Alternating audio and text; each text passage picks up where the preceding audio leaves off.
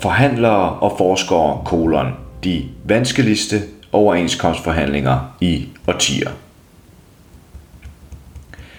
4. januar blev forhandlingerne om nye overenskomster officielt skudt i gang, da CO Industri og Dansk Industri mødtes i sidstnævntes domicil på H.C. Andersens Boulevard i København. Trods silende regn, så var der fra morgenstunden trængsel uden for Industriens Hus, hvor en større flok havde taget opstilling med faner og bannere klar til at modtage de to faglige topforhandlere Claus Jensen og Mads Andersen og klappe dem ind til den første armlægning med arbejdsgiverne. Claus Jensen og Mads Andersen er henholdsvis formand og næstformand for ni fagforbund i det faglige kartel CO Industri. Det er vores måde at vise vores forhandlere, at de har medlemmernes fulde opbakning til at stå fast på de krav, de har stillet, siger Henrik B. Clausen, formand for 3F Kastrup til arbejderen. 3F Kastrup havde taget initiativ til den faglige markering sammen med 3F Høje Tostrup, HK Service Hovedstaden, Metal Hovedstaden, 3F Aalborg, HKIT Medie og Industri Hovedstaden, 3F Kolding, 3F Esbjerg og Teknisk Landsforbund Hovedstaden og Bornholm. Henrik B. Clausen glæder sig over fremmødet og ikke mindst over, at deltagerne kommer fra vidt forskellige faggrupper og fra både Jylland, Fyn og Sjælland. Vi havde anmeldt 80 deltagere til politiet, men jeg vil tro, at der var cirka det dobbelte. En del 3F-afdelinger var til stede. HK var meget synlige, og Teknisk Landsforbund Byggefagene var pænt repræsenteret, og jeg så folk fra Elforbundet og fra andre dele af landet, eksempelvis Vejle og Esbjerg.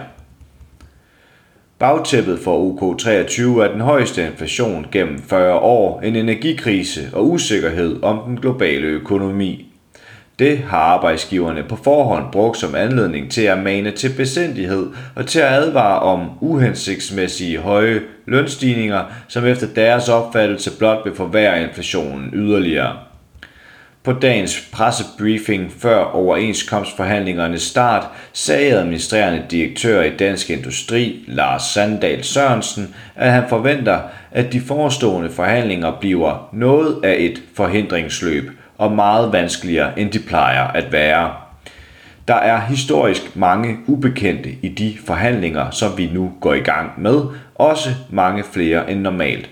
Hvem af jer her kender eksempelvis det præcise renteniveau eller det præcise inflationsniveau bare 6 måneder frem i tiden, spurgte han, hvorefter han konkluderede. Derfor bliver det svært at nå i mål, og det bliver også svært at finde de rigtige balancer, det er vi bevidste om og klar over. DI-formanden blev fuldt op af Claus Jensen, der udover at være formand for CO Industri, også er formand for Dansk Metal.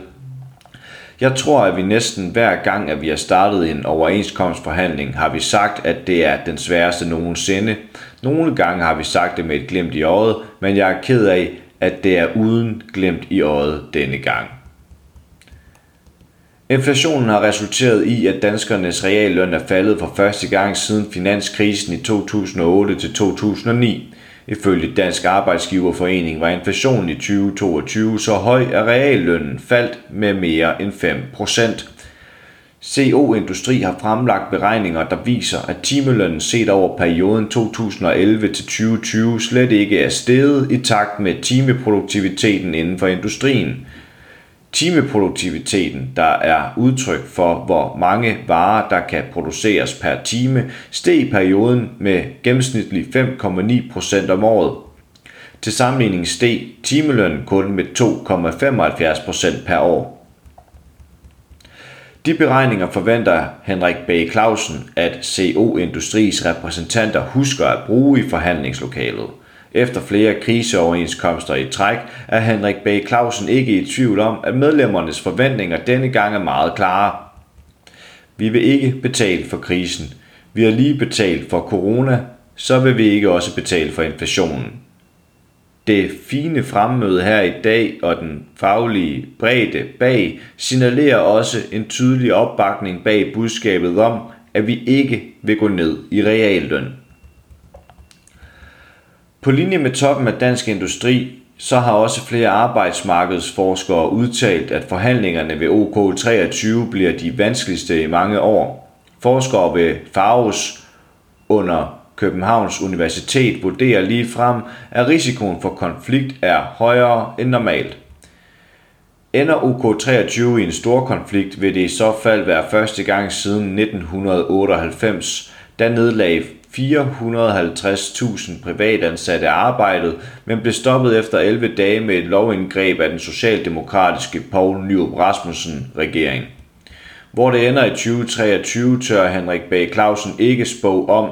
Han kan blot konstatere, at folk forventer mærkbare resultater og at de er kampklare. Mange har svært ved at betale deres regninger, så sikring af reallønnen står helt i top, men det er blot et af kravene. Oveni er der en vis irritation over SVM-regeringens plan om at afskaffe en helligdag. Folk vil ikke acceptere, at de skal arbejde længere, siger han. HK Privat er med 110.000 medlemmer HK-forbundets største sektor. Også de skal have nye overenskomster, og også for dem er flere lønkroner det alt overskyggende tema, lyder det fra sektorformand Simon Tørn.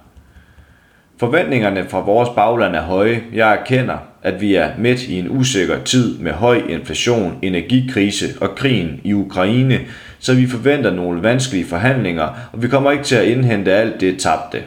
Men vi vil kæmpe for, at der bliver skruet på alle de knapper, der kan give vores medlemmer flere penge mellem hænderne, siger han. HK Privats funktionær overenskomster har ingen mindstelønsbestemmelser. Dele af overenskomsterne forhandles centralt, mens lønningerne forhandles lokalt i firmaerne.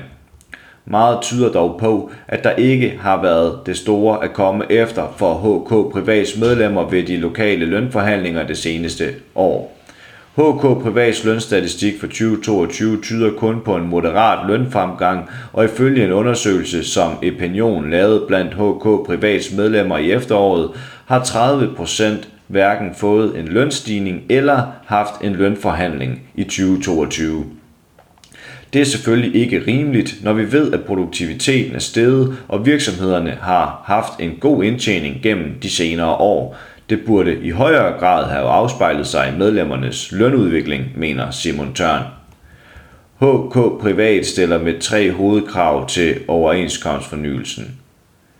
Mere på fritvalgskontoen og i pensionsopsparing, mere frihed og overenskomster til alle. I alt skal godt 600.000 lønmodtagere have nye overenskomster, og forhandlingerne på industriens område bliver som altid fuldt med særlig stor opmærksomhed. Forhandlingerne mellem DI og CO Industri gælder direkte for ca. 6.000 virksomheder og omfatter ca. 230.000 medarbejdere. Overenskomstområdet er dermed det største på det private arbejdsmarked, og et forlig i industrien har fået betegnelsen et spydspidsforlig, fordi det sætter den økonomiske ramme for de efterfølgende overenskomster, der skal forhandles.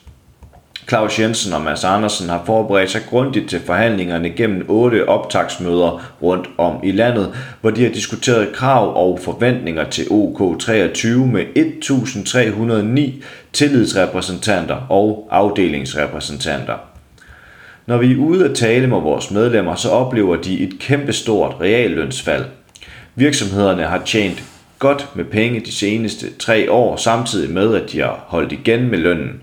Vores medlemmer har en forventning om, at vi sender et signal om, at løn tilbageholdenheden er slut, lød det fra Claus Jensen ved onsdagens pressebriefing.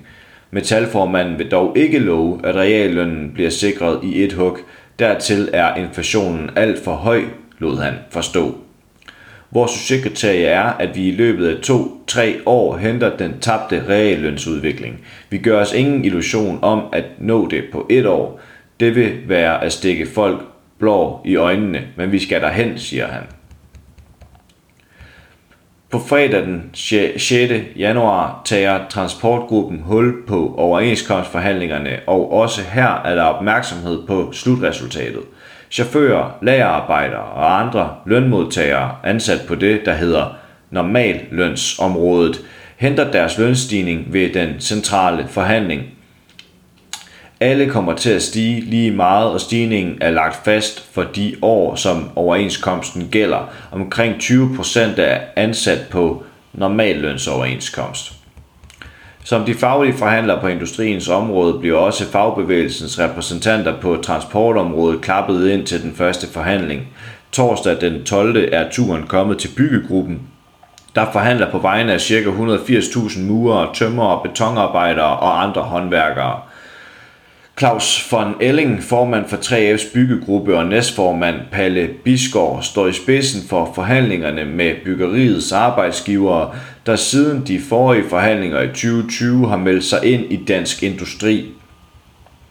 Flere lokale fagforeninger har varmet op til overenskomstforhandlingerne.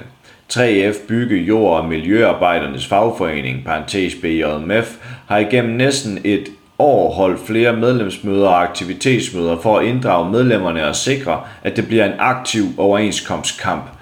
Vi har blandt andet ringet rundt til omkring 2.000 medlemmer og også gennemført medlemsundersøgelser, fortæller Jonas Brønum, medlem af fagforeningens overenskomstudvalg til arbejderen. De mange aktiviteter er endt med tre hovedkrav fra BJMF'erne. Hæv bunden og bevar reallønnen, stop social dumping og sænk arbejdstiden.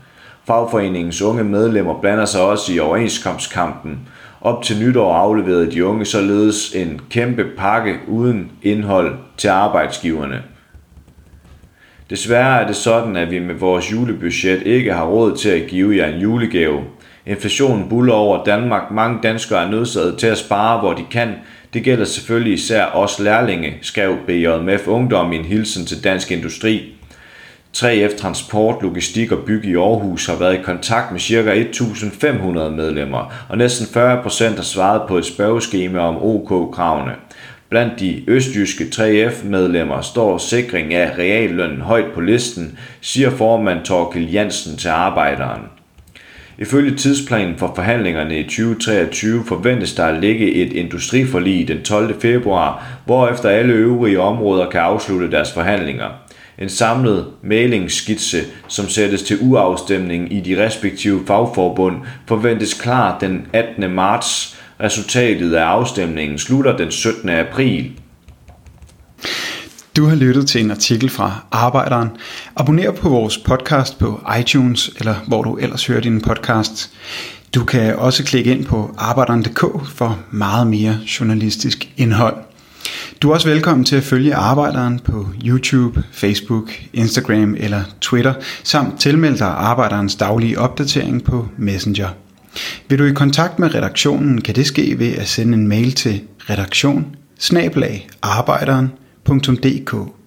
Tak fordi du lyttede med.